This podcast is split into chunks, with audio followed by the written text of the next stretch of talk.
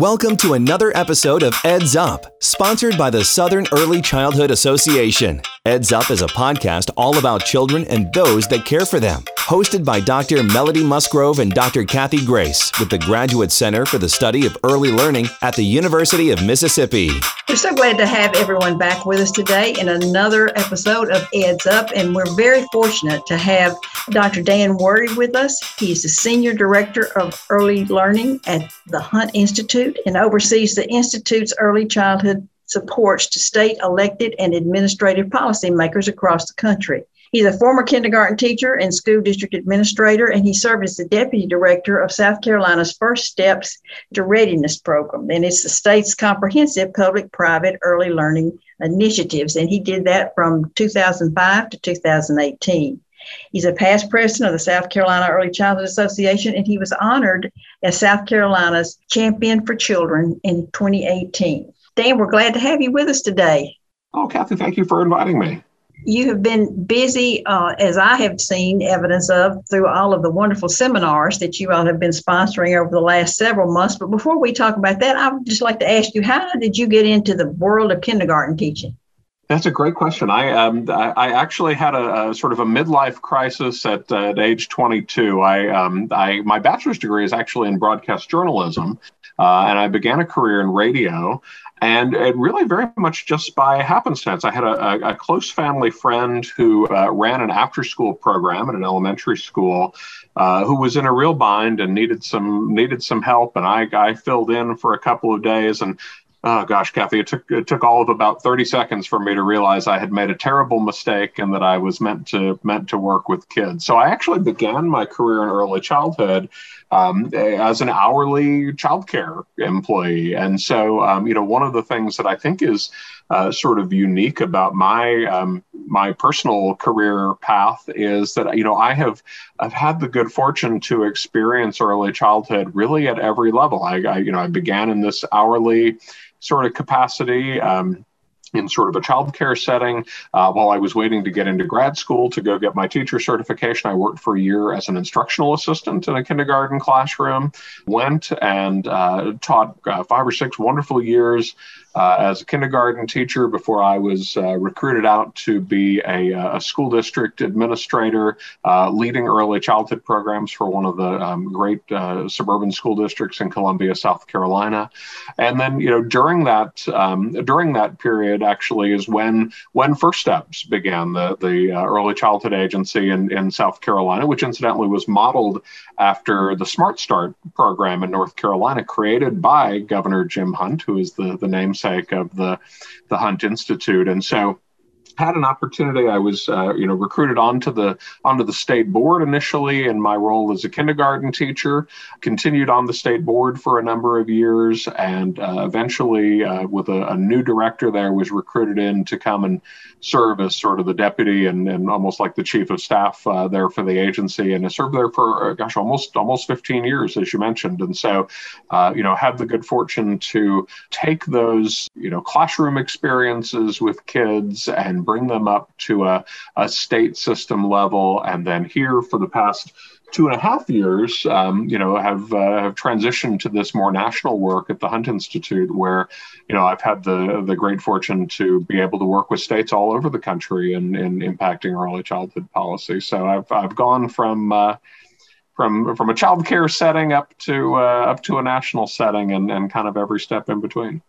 Well, the first thing that jumped out as you spoke to me was that you found your passion and it didn't take you very long at all to realize that this was what you were meant to do. And uh, so many people that we have interviewed and, and uh, shared how they came into early childhood education had a similar experience, and that this was something that they didn't necessarily plan to do or expected of themselves to be interested in. And then something happened, and that first experience, they were absolutely certain this is what they were to do. And so their life path took that direction and it didn't ever change. So that's absolutely true. I think if you had told me in high school or even in college that I was going to go on and uh, teach kindergarten and earn a PhD in early childhood, I mean, I, I wouldn't have begun to to see that coming. It was very unexpected, but you're right. I think you know once I once I had that opportunity and and felt uh, just the the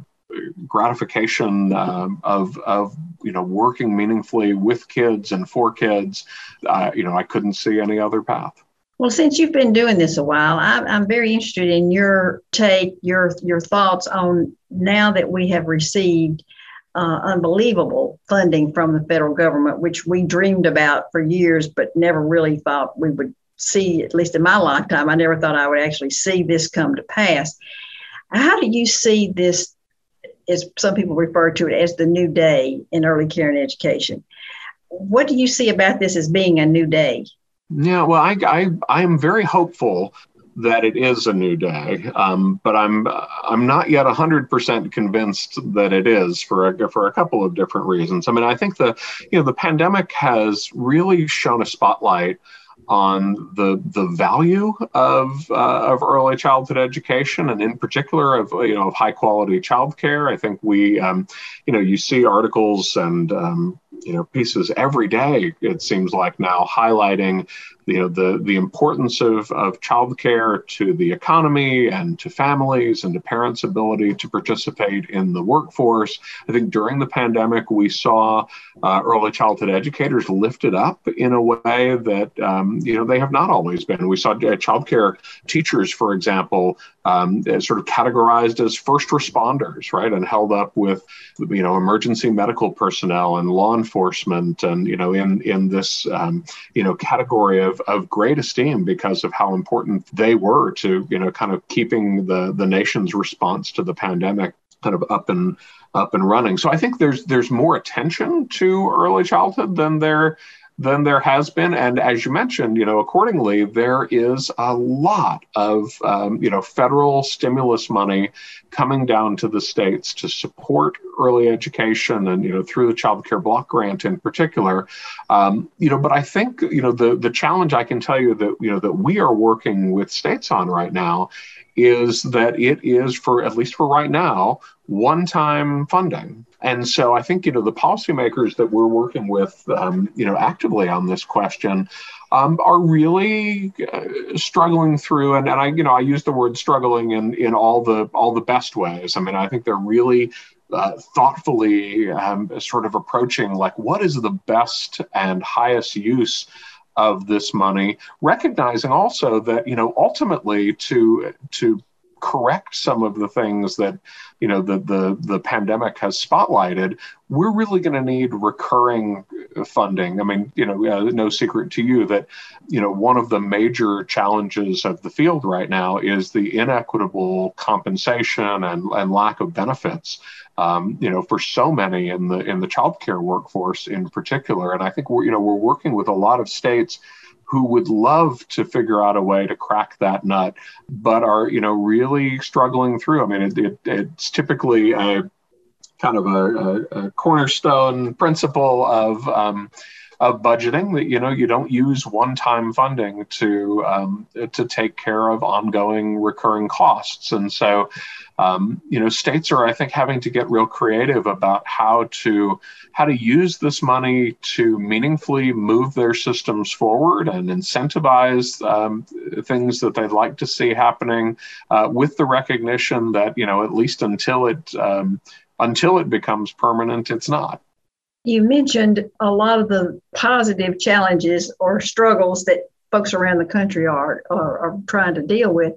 One thing that we've known for probably 30 years, and it has become more and more evident, is the whole issue around compensation for child care providers and the gaps between public school pre-K programs or public school early care and education programs and the teachers there and those that are working in more of a, a licensed child care facility or a setting, even in family homes. And uh, how do you view that, or how are you? What are you picking up on as far as states and their creativity on how to look at the compensation issues. Well, I, I think this is the key issue in the in the field right now. I think you know we for as you mentioned for you know for decades we have had this question of um, you know how to retain high quality preschool teachers, um, you know, who might otherwise matriculate on up into working for school districts where they would get greater benefits and, and compensation. But at this point, Cathy, I think we're we're not even um, seeing the field compete uh, you know solely with school districts. I think you know I, I wrote a piece recently for uh, for the website Early Learning Nation that you know the compared you know the the median salary for childcare uh, professionals in this country is $12.25 an hour.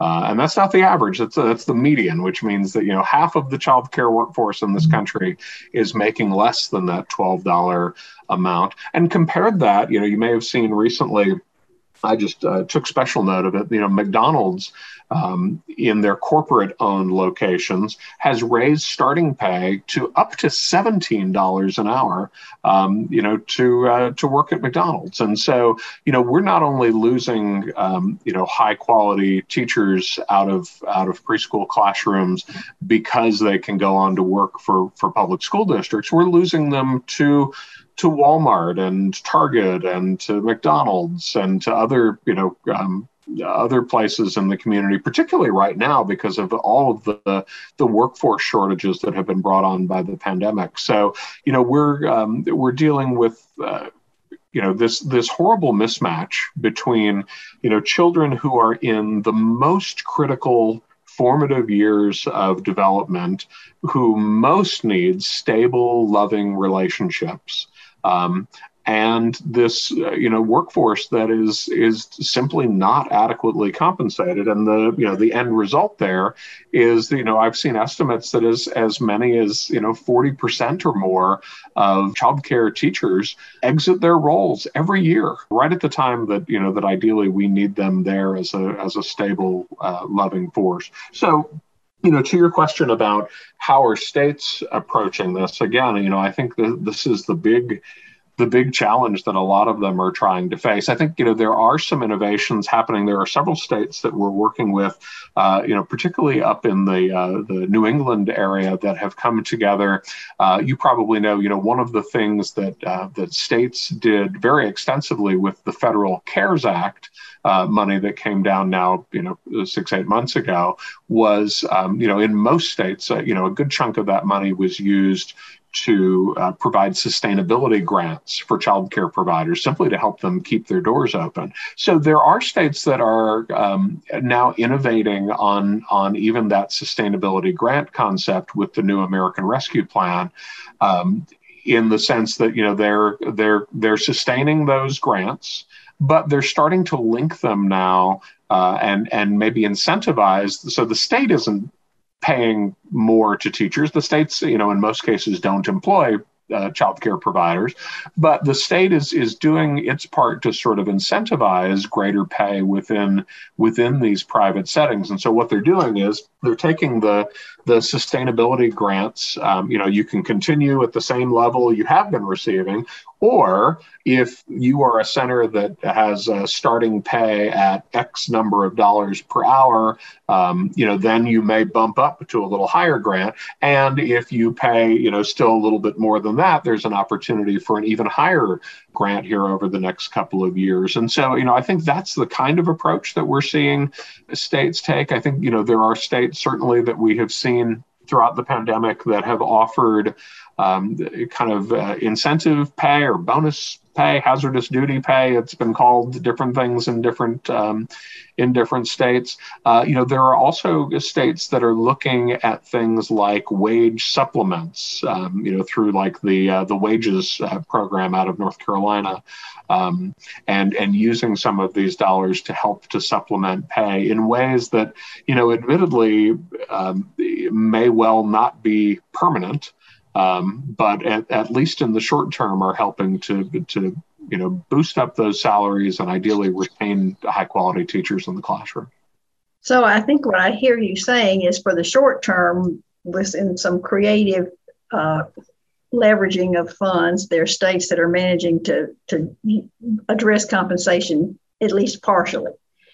But that we still are back to what you said earlier in that how to work with policymakers and with legislators, Congress people to understand that there has to be more in terms of institutionalizing, if you would, the need to offer the, I guess to me, it's the respect of the early learning community and the fact that we really do, as you said, uh, need some of the best and brightest teachers at the earliest years. And whether in the past some people thought, well, that's just a baby, and so that doesn't necessarily mean that you have to have a, a CDA a credentialed or a, a college degree person to work with infants because they're just babies. And that was before the brain research and before all that we know now.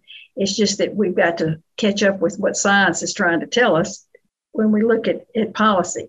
I, I want to talk to you a little bit about your seminar series because, as I said earlier, you have been so fortunate and, and wise in putting together some really good panels and, and individuals that have brought different perspectives to a lot of different things. What are some of the things that struck you or that will continue to as the series moves on that you feel would be lasting information? And can people go back and hear these? Are they archived? Is another question that I'd have for you. Absolutely, they are. You know, so the you know the work that we do at the Hunt Institute is sort of primarily, um, you know, is is focused on supports for state elected leaders, and so is a little bit less sort of public facing than uh, than some of the work that we've done during the pandemics as we work with with state lawmakers and, and governors. But we recognize that during you know during this unusual time, uh, you know when we weren't able to hold the you know as many in person convenings, for example, that there was a real opportunity and a need really to talk about you know what was happening during this extraordinary time uh, in a way that we could do virtually um, and and do in a, a definitely definitely a much more open kind of public facing um, sort of way. And so, you know, we began relatively early on in the in the pandemic. There's a couple couple things actually that we did. You you might know we we created very early on um, a, a, tracker online that kept tabs with all of the state actions relating to to childcare. Um, you know, early on, you know, including things like closures, uh, but then you know, eventually uh, public health guidance and the you know the agency guidance that was being provided and so we know that that was a, a tremendous resource that was used by by policymakers across the country but then you know we we really have ramped up uh, this kind of webinar presence here over the over the past year and a half in a way that I suspect will you know will continue I think we we're doing slightly fewer I think when the you know when the world was almost entirely remote um, you know, the we we were doing you know uh, quite a few more of those, but we're still you know uh, delivering. We we call it early efforts, our early childhood um, webinar series. That happens at least once a month. Um, frequently, we're doing those those twice a month, and they really have, um, you know, as you mentioned, taken off. Um, you know, great participation from not only uh, kind of our core policymaker audience, but from early childhood uh, organizations and advocacy and state systems and philanthropists and and classroom practitioners uh, across the country, and we've been able to host those on a you know a really wide variety of topics many of them you know really uh, kind of uh, timely and time sensitive related to you know individual needs during the during the pandemic. I think you know to me one that one that stands out as is very memorable uh, was uh, one that we a session we did back in October of uh, of 2020 on uh, developmentally appropriate practice during during this unusual time. I mean, no no secret to you or those listening. you know, we we have as a field spent years and years, um, sort of, you know, working to limit screen time and to suggest that there's, you know, there's kind of no such thing as virtual pre-K um, in the same in the same sense that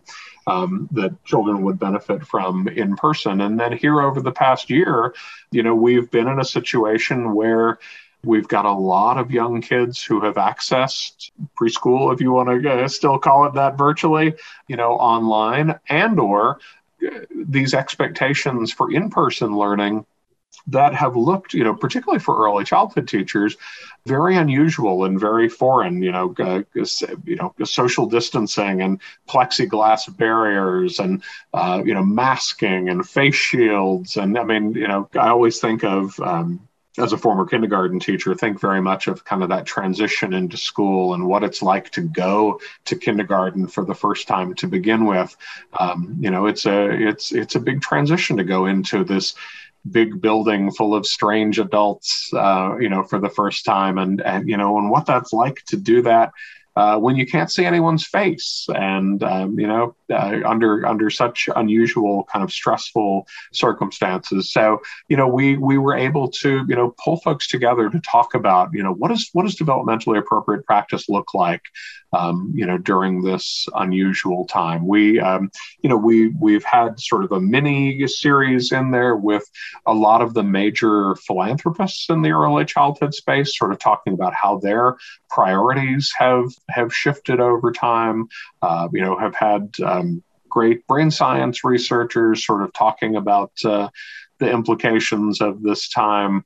Had a great uh, just a couple weeks ago. Um, you know, had a, a, great session on early literacy and uh, you know how programs like Reach Out and Read and First Book are adapting. Um, it actually included our first Olympic gold medalist, Kristi Yamaguchi, uh, the Olympic figure skater. Uh, you might know Cathy has a, um, a, wonderful foundation called Always Dream that is focused on early literacy as well. So you're right. We've uh, you know over over now more than a year, you know, have been hosting regularly this this series, and it's know it's just been very heartening uh, the way that it has brought people together and you know all of the response to it. So it's definitely something that I see continuing, and um, you know would definitely definitely welcome, you know, as as listeners are listening in on this conversation, you know, if there are are topics or speakers that that folks would like to um, to recommend, we're always open to to getting those suggestions. Um, you know, they uh, by and large those webinars are archived. They end up on the Hunt Institute's YouTube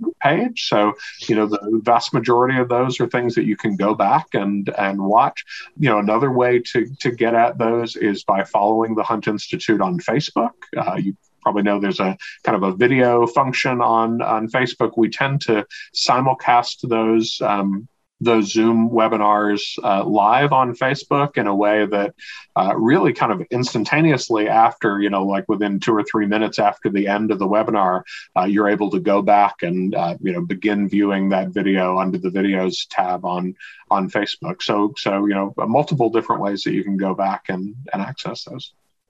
Well, I certainly hope our listeners will take advantage of that and uh, promise those of you who are listening, you will be informed and you'll also be challenged with some of the things you hear in, uh, in the context of wherever you live. Then you can draw from what you heard to see how that could improve or enhance what you're trying to do as a parent or in, in early childhood care and education.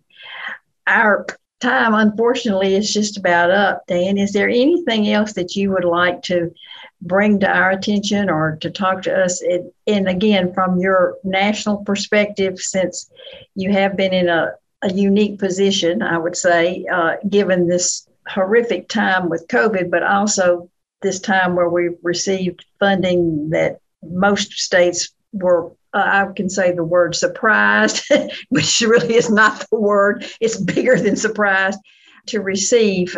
I know that some folks are worried about the capacity within states to handle all this money and then the time frame it's it's given. So, do you have any thoughts about that? Uh, I do. I, you know, I think I uh, would would maybe finish up by just sort of closing the loop to your your prior question about you know is this a, a turning point or a pivot point for the field? And I you know I, I know I expressed some some concern earlier. I, you know, I would say, Cathy, I, gosh, I hope it is, and I think, you know, I think whether it is is now up to all of us. I think um, you know we um, we have had the needs of the field lifted up in a way that they never have been before. We have these resources in place on at least a one-time basis over the next couple of years to to be really thoughtful about what we might be doing uh, on behalf of young children and their families and the the early childhood professionals that that serve them. And I think, you know, the real question now is how are you in your local context going to play a role in, in making sure that we, you know, we learn the lessons of this time? You know, I can tell you from our day-to-day work uh, with policymakers, um, they so value your input and your help, um, you know, during this time. So, you know, would definitely encourage, you know, everyone who's who's listening. I mean, if you're if you're listening to an early childhood podcast, obviously this is a passion of yours. Um, you know, don't don't let it end at, uh, at just listening in today. Uh, you know, investigate you know where you can get involved lots of states are putting together kind of advisory groups to, to think through. Uh, you know the best and highest use of these dollars your policymakers are struggling through this in all the right ways kind of you know wanting to make sure that this unprecedented level of investment is something that is used wisely. So you know i just say get in, get involved and let's make sure that we we learn the lessons from this time and and and truly do treat it as the the tipping point that, that i think it can be well, again, thank you so much, Dan, for being with us today. And uh, again, the Hunt Institute is a wonderful place with resources that you can listen to, you can read, and uh, hopefully you'll continue to stay connected with the Hunt Institute so you can take advantage of some of the upcoming seminars as well. So, again, Dan, thank you so much for being with us today. Thank you so much for having me. We're going to now listen to a poem Dr. Melody Musgrove is going to provide us with, and uh, hope that all of you will join us again very soon. Today's lit bit is about snow. This is Winter Morning Poem by Ogden Nash from FamilyFriendPoems.com. Winter is the king of showmen, turning tree stumps into snowmen and houses into birthday cakes and spreading sugar over lakes. Smooth and clean and frosty white, the world looks good enough to bite. That's the season to be young, catching snowflakes on your tongue. Snow is snowy when it's snowing. I'm sorry it's slushy when it's going. That's Winter Morning Poem by Ogden Nash from FamilyFriendPoems.com. Thank you for joining us today for Eds Up. We're always interested in stories about children and those who care for them. If you'd like to share your story, email us at edsup at olemiss.edu. Until next time, bye bye. Eds Up is a production of the Graduate Center for the Study of Early Learning at the University of Mississippi. The views and opinions of podcast participants are solely those of the individuals involved and do not necessarily represent those of the university, its employees, or any affiliated entity.